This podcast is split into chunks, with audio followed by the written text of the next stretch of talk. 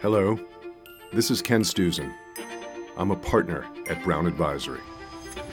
Welcome again to the Now Podcast. Now stands for Navigating Our World. Through these discussions, we try to better understand the world around us, to navigate some of the most pressing questions that are shaping our lives, our culture, and our investment challenges. As we look to the future, whether we agree or disagree with each other, the one thing we know for sure is that none of us can figure this out on our own. At Brown Advisory, we are focused on raising the future, and we hope these now conversations will help us do just that.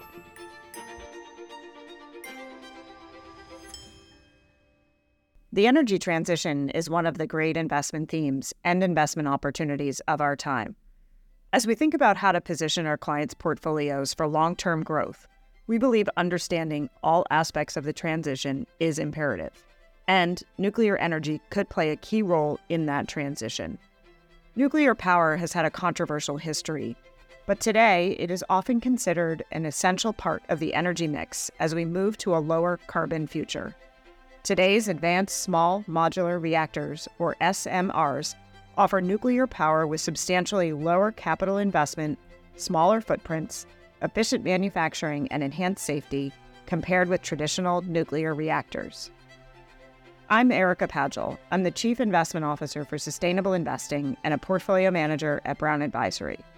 As we examine the move to a lower carbon economy during this Now series on the energy transition, we want to understand different opportunities and perspectives across the energy landscape. So, we reached out to Joe Dominguez, the CEO of Constellation, to discuss the opportunities around new nuclear. Joe, thank you so much for joining us today. Thanks for having me. Joe is an ideal person to learn from. Constellation is the leading operator of nuclear power plants in the United States, as well as one of the largest producers of all types of renewable energy across the U.S. As you'll hear, Joe is quite frank about the opportunities and challenges that we face around the move to a sustainable energy future. I learned a lot from my conversation with Joe and hope you will too. It's good to use a book as a metaphor, and if you want it to have a happy ending, I think the happy ending is, broadly speaking, all sectors of the economy get to near net zero around 2050, and that happens really around the globe. And I think that's what we need to do to be successful again, continuing with the metaphor, I think we're probably in the first couple chapters here. How do you think that traditional energy companies are reacting to the energy transition? I think the positive is over the last, call it five years, we're starting to see really strong buy in from the major players. People have been talking about it for a while, but in terms of incorporating clean energy and sustainability into their goals. Certainly, we've seen a, a, strengthening of that over the last five years. The flip side is, I think people are still looking at it mostly from the business perspective that is, hey, how do I make money in the energy transition and create products and services that support the transition, as opposed to a more planful, how do we make this all work together and, and achieve reliability and affordability and, and increasingly a sense of geopolitical security and energy. Joe, what do you believe are the biggest risks and opportunities with energy transition today? I think the IRA presents a great business opportunity for investment.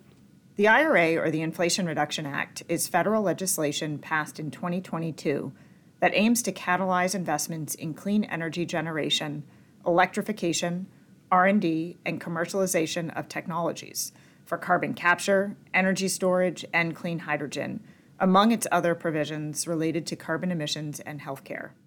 I think the risk is that it's not just about dollars, it's not just about capital, and that's that's effectively what the IRA creates. I think there there continue to be real structural issues, deep decarbonization in sectors outside of electricity, will be very hard to achieve, and, and we've really seen progress stagnate in, in industrial areas, in agriculture, and a lot of other areas where we need to make meaningful gains.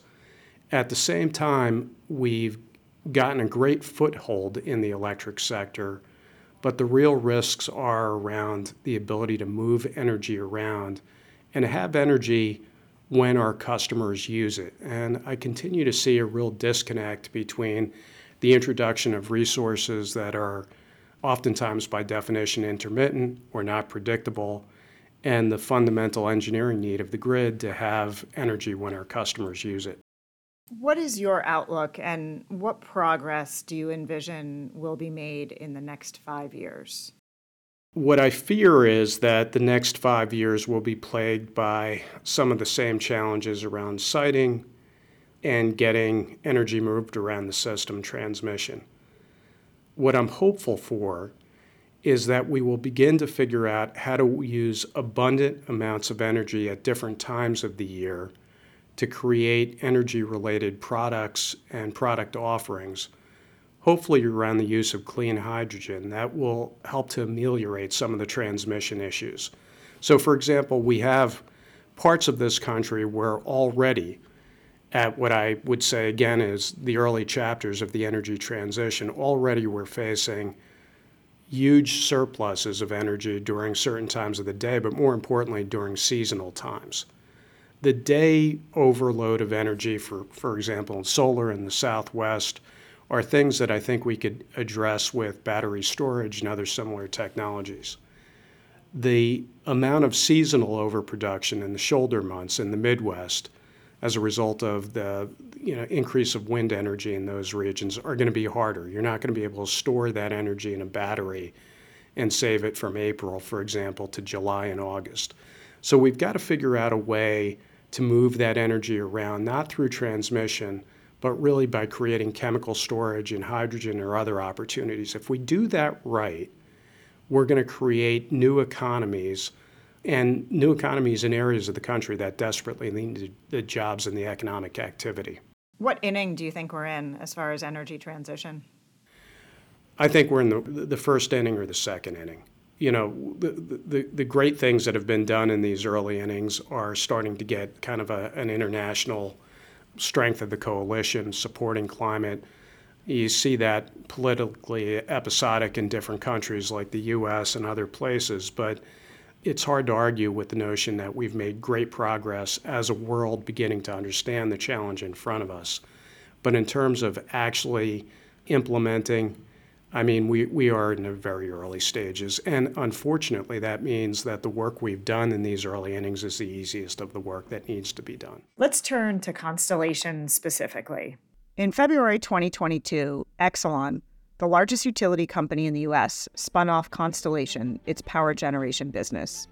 Today, Constellation generates power across the US and Canada, primarily through nuclear, wind, solar, natural gas, and hydroelectric assets. Joe, maybe to level set, can you share what does Constellation do? We produce a lot of energy and a lot of zero emission energy. So overall, we're the third largest electric energy producer in the nation, and we're the largest producer of zero emission or zero carbon megawatts by a very wide margin. We're almost uh, the size of our next two largest competitors and the size of the amount of energy we produce that's zero carbon. And I would say, Erika, that even more importantly, we produce a form of energy that is dispatchable. We know when it's going to operate. It operates reliably and resiliently through all times of the year. It would be great if you could give us a brief primer on how nuclear power actually works help us understand some of the basic concepts. For example, what is the difference between fission and fusion? Well, the technical difference is fission is splitting an atom, fusion is putting uh, atoms together. The practical differences are, are fairly significant. What we do presently is we use very lowly enriched uranium. We split the atom, we create a lot of heat, we boil water with that uh, the, through that process, and then we turn a steam turbine. Fusion is a really different animal. Fusion is, as I said, fusing two different types of isotopes together, and that also releases a great amount of energy. But whereas in our process, 650, 700 degrees is kind of the high end of the temperature of the water that uh, we boil. In fusion, you get to temperatures that are 100 million degrees. The issue in fusion is how do you capture something that is unspeakably hot when you can't touch anything? Obviously, that's 100 million degrees with, with, with any material known on Earth. So the issue with fusion is creating this energy, but doing it in a manner that you capture it. And so that, that's the great challenge of our time right now is not necessarily how, how do you create the amount of energy. I think we've gotten past that significant point where we're creating more energy than is used to create the fusion process, but how do you capture something that's 100 million degrees and do it for something usable? How long does it take to bring nuclear power online versus some of the other energy sources? I think it depends where you're at and what size reactor you're looking to build. But in China, they're bringing new reactors online in about four years. We probably see seven to eight years in other countries. In the US, it's been a decade to bring a nuclear reactor on. We, and we've only done that once recently with the Vogtle units that the Southern Company has brought on. So it takes, takes quite a long time here in the US. Part of that is our workforce and our regulatory processes atrophied. Supply chain was not really there the way it is in China and other countries. And so that could certainly be compressed. And I think the, as is often the case, the first of a kind at Vogtle doesn't represent the, the efficiency that we could achieve.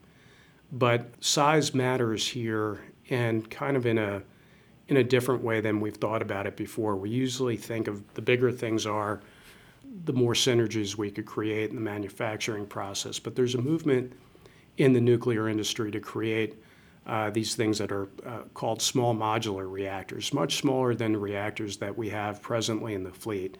But the idea is that you build most of the equipment in a factory and then you bring it out in modules to a site to a site and assemble it. And in so doing, significantly cut down the construction lead time. And folks think with that technology we could get to putting them in in two to three years. So, with the small modular reactors, is nuclear energy more scalable and cost effective? Whether it's more cost effective in terms of the dollars per megawatt of production that you ultimately get, I think remains to be seen. But if we could really shorten the construction time down and create an assembly line for these modular pieces, there's real promise, I think, that we're going to be able to do this very economically. But, but there again, I think, I think you just got to be really careful not to overpromise. I think the difference between the first of a kind and the nth efficiency is going to be about five to 10 units before you know just how fast you could, you could actually create these in a factory and get them installed at a site. And how do these small modular reactors fit into Constellation's vision for the future? Right now, we, we have small equity investments in a number of different technologies, nuclear and non nuclear, that would fit into the category of providing zero emission energy in a dispatchable, very predictable way technologies that we could deploy not only anywhere here in the United States, but anywhere in the world. So we are working with a number of the companies that are designing these small modular reactors. And Erika, what we end up doing is we trade our practical knowledge of operating plants. We trade that expertise sometimes for, for an equity position. What I would like to see the company do in the first instance is partner with companies that are deploying it where Constellation would come in as the operator at the site. Nuclear energy has been somewhat controversial over the past many years. Can you talk a little bit about those controversies and what changes have you seen, um, you know, in the past five to ten years associated with nuclear? Erika, you're being diplomatic with the somewhat controversial. It, has it, been controversial, and we know the reasons why. What we've seen is really a changing of perspective. And we do, like every other industry, a lot of public opinion polling. It's interesting among Democrats, where we, we traditionally didn't have elemental support, we've seen in the polls an acceptance of somewhere from 38% to 60%, a real rapid movement. I think that's a reflection of the fact that as we look to write the next few chapters in the climate change book, we realize that a we're going to need all the technologies and in particular technologies that run 24/7 and provide this base load power. From a demographic standpoint, where we see uh, a lot of support is in younger generations. So I would say in the you know 20 to 40s, you see statistically a lot more people accepting of nuclear than you would you know in my generation of people that are 50 plus. So maybe we can just dive in a little bit into into nuclear energy, Joe. You know, I, I know a lot of our listeners are going to be question questioning whether or not we need nuclear energy in order to get to net zero. How would you answer that question and, and how big is nuclear today and how big does it have to be in order to play a role in, in reducing our carbon environment? We need a resource that could operate anywhere use relatively small amounts of land and provide a very predictable and reliable amount of zero emission energy. We know we're going to need to roughly double or triple the total amount of clean energy we have here in the United States over the course of the next 25 years. It certainly could be nuclear. The advantage of nuclear is the technology has been proven. All of these small modular reactor designs that I talked about a moment ago, we know they will work. We're not inventing the technology. It's an iteration of something we've been doing in the industry for 30, 40 years now. Can there be other technologies using, for example, fossil fuel, uh, where we're able to capture all of the emissions and sequester them? Yeah, I think that is in the hunt as well. Can we make hydrogen and use that as a chemical carrier for for energy that we would then burn in something that looks like a natural gas fired machine. Yet that could work too. I think the challenges on that are going to be fairly significant in terms of moving the hydrogen around and storing it when you're not using it. But what we absolutely need is a technology that is not intermittent and very dependable and we could site anywhere. It would be great to hear about some of the innovations that Constellation is pioneering that you're most excited about. For example, can you talk about your partnership with Microsoft?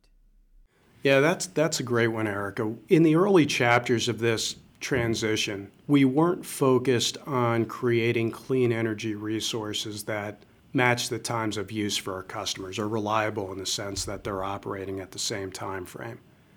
What that's meant is that for example, customers in the southeast of the United States might be buying renewable energy credits that were created in the Midwest part of the country. They're not electrically interconnected. And maybe they're not even operating at the same time. So you are making the assumption that your factory, let's call it in Georgia for, for just for an example, is buying 100% clean energy, but you're really not buying 100% clean energy. What you're doing is buying RECs for the amount of energy you use over the course of a year that are generated somewhere else and at some other time. RECs are renewable energy certificates, a market based instrument that represents a specified amount of renewable electricity generation. And what that means at the end of the day is that your factory in South Carolina is really going to be surrounded by fossil fuel plants that are producing, or excuse me, in Georgia, are producing the energy. And that's not getting to the environmental benefits that we were looking for. And as a side issue, it's creating more transmission and bottlenecks in other parts of the country. What we need to be able to provide the customers is the assurance that the energy that they're using moment to moment is being produced by clean energy resources that are operating within that geography of the electric grid and are operating at those same times or have storage where you're using energy at roughly the same periods of time. What Microsoft is helping us to do is create the software so that we could demonstrate to customers that their energy use is time and geographically matched to clean energy production. We think that fundamental change in thinking is going to be necessary to maintain the reliability of the grid and make real progress. But it involves a lot of data on, on, in terms of the customer's usage as well as the availability of these resources. And we needed a partner like Microsoft that could put those data pieces together so that we could offer the product. Joe, let's talk a bit about hydrogen. There's been a lot of discussion and hope that hydrogen could play a significant role in the energy transition. It's the world's most abundant resource, it's cheap, and it can be green when renewable fuels are used in separating hydrogen molecules from water. So, we are very excited about making hydrogen with some of our clean energy resources. We received a Department of Energy grant, which we used to build an electrolyzer facility up at one of our plants in upstate New York, and we're now producing clean hydrogen with nuclear energy. Again, we're trying to take advantage of these periods of time where the grid has relatively low demand, but we don't want to throw away these megawatts. We want to use them for something productive that could then be used to create other products that could be sold in areas of the economy where deep decarbonization is needed. Think about sustainable aviation fuels. Think about clean fertilizer products with ammonia that is made from clean hydrogen as opposed to natural gas. We're also very excited about a project we just completed at our Hillabee combined cycle plant. Our plant at Hillabee is a natural gas combined cycle plant. What we wanted to demonstrate that is that we were able to burn blends of hydrogen and natural gas. And we just demonstrated that we could blend as much as 40% hydrogen in with the natural gas and run the plant very effectively. That's exciting because some of the newly proposed EPA regulations require blending of natural gas and hydrogen as a future compliance mechanism, and we're showing that we could already do it today. And then lastly, I'd point out we have a facility called Net Power where we've demonstrated that we're able to burn natural gas in a pure CO2 environment that emits nothing but CO2 that's ready for pipeline injection into the ground. So we're trying to work all of these areas along with small modular reactors and create that technology I described earlier. Zero emission, predictable power anywhere. What would it take for hydrogen to be commercially viable? I think from a cost standpoint and a technology standpoint, I think we'll get there. I think the real issue with hydrogen is how do you move it around once you've made it? We need to be thinking about hydrogen pipelines. There's 100,000 kilometers of hydrogen pipelines that have been built in Europe. Here in the United States, we just haven't developed that sort of infrastructure, but it's certainly possible. Once you have that pipeline capability, I think what we're showing is what EPA just proposed is easily achievable. Most of these machines that are already in existence will already burn the blend. And then the input price of hydrogen is going to be the variable. But if we're allowed to use existing renewable, hydro, and nuclear resources to produce that hydrogen, we'll be able to take advantage of these areas of the country where we have overproduction of clean energy during certain times of the year. And I think we'll be able to build an abundant manufacturing capability in the country of hydrogen in, supported by the, uh, the tax credits in the IRA. So I'm very bullish about the ability to create that hydrogen economy. Joe, going back to your earlier comments that we are probably in the first to second uh, inning of energy transition, how long do you think that this technology is going to take? Knowing that the infrastructure is there, but are there regulatory impediments? How long will all of this work that you're doing actually take before it's up and running? I think the hydrogen economy is a 36 to 48 month long process if the Treasury rules are supportive of using existing resources. If, by contrast, we have to wait for additional resources to be built and use the electricity only from those additional resources to make hydrogen, I think we're a decade away or better. And I think we have to walk back the blending standards that EPA just proposed in its rulemaking. So I think the key issue is going to be what's in those Treasury regulations. I know Treasury is working through this right now. We would love to see it uh, happen sometime this summer and some folks are projecting that it might happen as early as August. That's real good because we're sitting on billions of dollars of investments, and I know others are too. And maybe if you could describe the Treasury um, considerations a little bit more. I think I, I, think the Treasury considerations are, you know, interpreting uh, what Congress has laid out. Congress was very clear, for example, that you were allowed to use existing nuclear plants to make hydrogen and earn tax credits. It's less clear in the case of existing renewables whether you're going to be able to do the same thing or on grid connected resources. And, and there are folks out there that would say, look, if we're using resources that are already operating on the grid, then if we're moving the output of those resources to make hydrogen, then we're going to in, inevitably have uh, an impact on the level of decarbonization that's on the grid. But of course, the IRA already tackles that by ensuring that the capital is available to build those additional resources. But that that's the state of the argument, pro and con, and we'll see what Treasury does. Are you starting to see capital deployed from the IRA yet?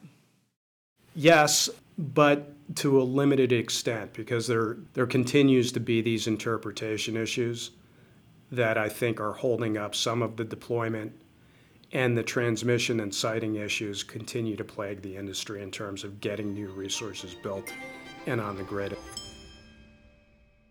Joe, maybe um, taking it back to the corporate level or, or even um, on the service side, what are your climate goals at, at Constellation and how did you go about setting targets that you have? And I know the audience will be interested in learning a little bit more about how you plan to monitor that progress.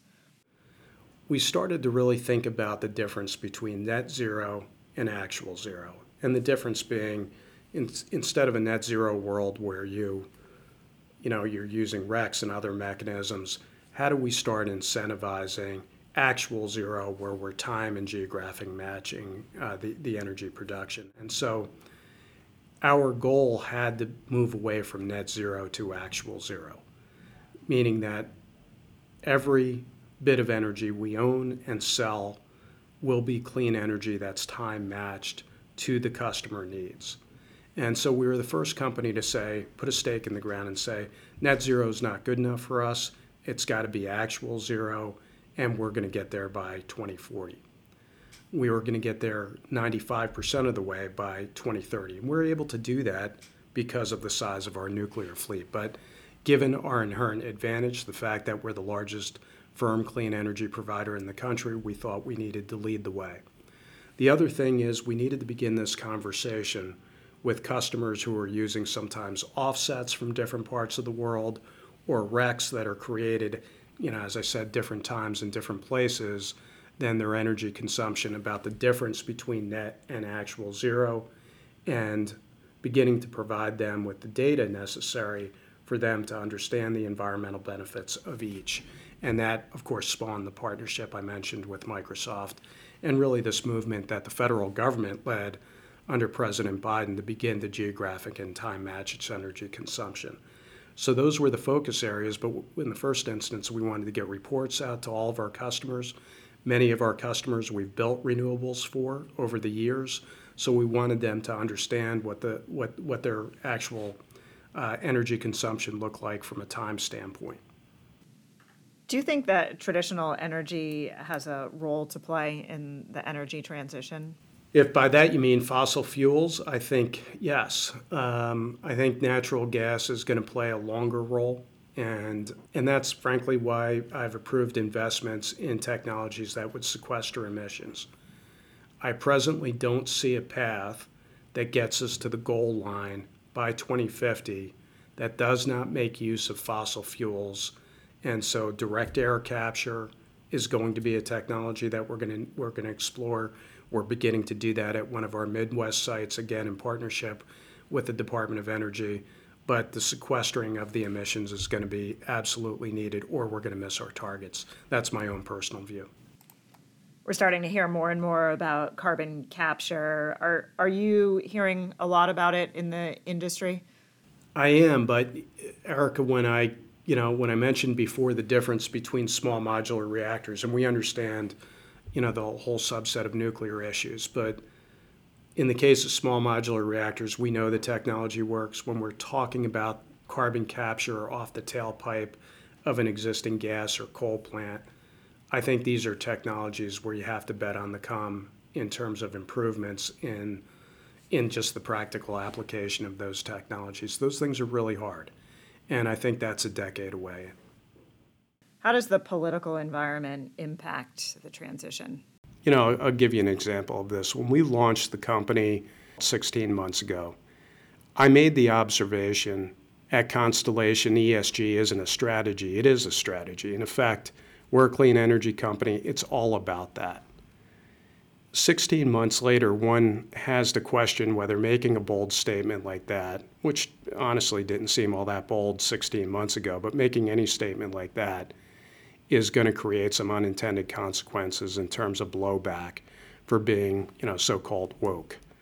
You know, look, I, I think we're all seeing the examples play out in front of us, these different companies that I think arguably intend something very different than the way it's construed. And this highly politicized environment that we're in, I think, unfortunately, is, is the swing of the pendulum back. And what it ultimately means is that people are going to be less vocal about the need for this energy transition. It's going to be swept up into a lot of other things, and it's going to be harder to stay the course.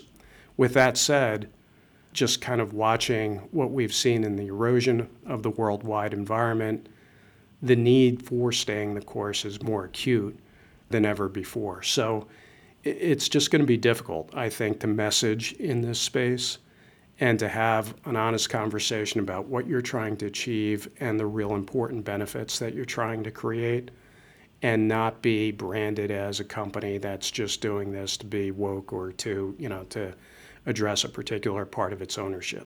Joe, maybe one final question. Do you believe globally we will reach net zero by 2050? I don't. Um, and it pains me to say that. I think we will get close, but we need to recognize that instruments like the IRA that have created you know, an incentive to attract capital in the United States are available only really to countries that could afford the level of subsidization and investment that the U.S. is tracking. I think U.S. leadership has to be in terms of developing some of these technologies that will then become affordable and deployable in the other parts of the world. And I, I think we're probably going to fall short of the target. I think that question is an important one, but not the end all. If we're not at 2050 and maybe it's 2060, we know that we'll spend money on resilience that perhaps we otherwise wouldn't spend. But I get frustrated when folks say, well, if we're not going to get there by 2050, why try? We have to try. We have to save the planet. This isn't a choice. This is, has to be done. And whether we get there by 50 or 55 or 60 is less important than putting all our efforts into, into getting it done. Joe, it's been a pleasure speaking with you. We really appreciate your time and your candor. Thanks, Eric. I appreciate the time. Thank you for joining us as we continue this effort to seek out insights that help us understand our rapidly evolving world. If you enjoyed listening, we encourage you to subscribe to the podcast. In our next episode, Erika will continue to explore the transition to a low carbon economy. We hope you'll join us. Until then, be well and stay safe.